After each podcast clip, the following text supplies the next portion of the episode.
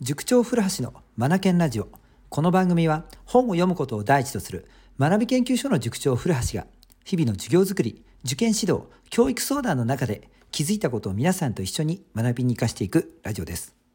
さて今回はですね中学3年生の女の子から、えー、いただいた質問に答えたいと思います。えっとですねまあ簡単に言うとこういう質問だったんですよね。うん。えーと定期テストが近づいてきたと。うん、で友達が、えーと、たくさん勉強しているっていうことですごく、あのー、力が入ってるようだと。で自分としては量も大事なんだけれどもそれよりも質じゃないのかということで量よりも質の方を取りたいと思ってるんだけども先生どう思いますかっていう相談なんですよね。うん、はい。量なのか質問なのか皆さんどう思います？あのいろんな人がやっぱり気にするところではあるんですよね。たくさん勉強した方がいいんだろうか。それともたくさんやっても意味のない勉強だったらしょうがないじゃないかっていうことでそれよりクオリティだ質だよ。質が重視なんていう子もいると思います。し、うん、皆さんもね、えー、両派の人もいれば質派の人もいらっしゃると思うんですよ。でですね、えーと、中学生の場合高校静岡浜松、まあ、静岡全般的に言えるとは思うんですけれどもあのー一つね、ラインがあってですね、うん、それはね、8割のラインなんですよね。学校の定期テストで、えっ、ー、と、満点の8割。例えば、うんと、500点満点で8割っていうと400でしょ ?250 点満点で8割っていうと200点でしょ？うん、この8割のラインを超えるか超えないかで量と質って僕違ってくると思ってるんですよ。うん、うん。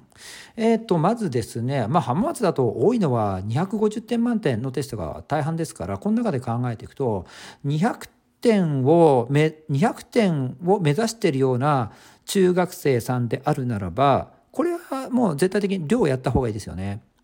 おそらく普段の定期テストで150とか160ぐらいのあの点数だっていうことになるならば圧倒的に勉強の量が足りてないと思います。うん、定期テストってほとんど基礎基本ですからね。うん、でそこで、えーと、150とか160っていう合計点であるならば基礎基本の勉強がなってないということが考えられるのでまずは基礎基本これはやっぱり勉強の量ができてないから基礎基本も定着しないってことでしょうね。だからあの量やった方がいいと思います。うん、うん、基礎基本ばっかりね。うん、これでいいと思うんですよ。はい。で、えっ、ー、と、8割以上。だから、250点満点の定期テストで言うなら200点以上の点数。特にもう210とか220とかっていうゾーンになってくると、これって質の問題になってくるんですよね。基礎基本はもう全然大丈夫、えー、ここの練習だってそんなしなくても大丈夫ですって言ったゾーンになってくるわけなんでこっちは質を求めたいんですよね。うん、なのでと自分が何点を目指しているのかこれをまず明確にするべきだと思います。でそこから考えて量を取り組むのか質にこだわるのかを決めていった方がいいと思います。うん、じゃあ質って何なのかって話になっていくんですが質、うん、この番組でも伝えている通りですね。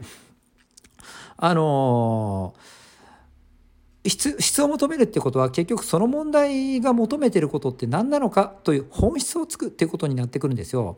うん、入試問題でよく出てくるアナロジー問題ですよね。できるかできないか、はい、差がつく問題っていうのが必ずあってですねそれはアナロジー系の問題だっていうこと。うん、で配点も高いんですよね。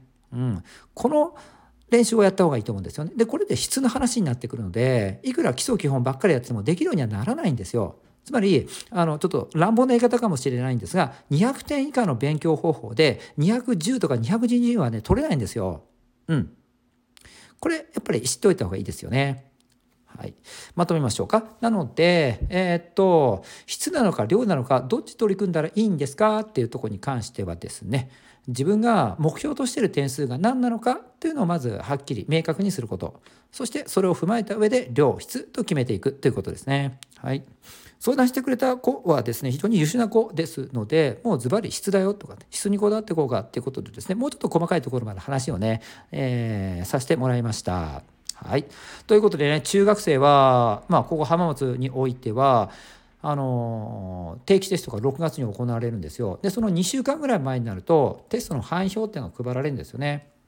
うん、ちょうどね今週なんか配られてるところだったりするので、ね、いよいよ定期テストに向けて戦闘モードっていう感じで意識が上がっていく時なんですよね。うん、さあどんな勉強をしたらいいのか、うん、質なのか量なのか自分がやっぱり目標としてるところから逆算して勉強の内容っていうのは考えていきたいですよね。これができて効率のいい勉強ってなってくると思うんです。そして悔いのない勉強につながってくると思うんですよね。このあたり意識して計画を立て進めるといいでしょう。それでは今日も最後まで聞いてくださりありがとうございました。Read more, learn more, change the group. 素敵な一冊を。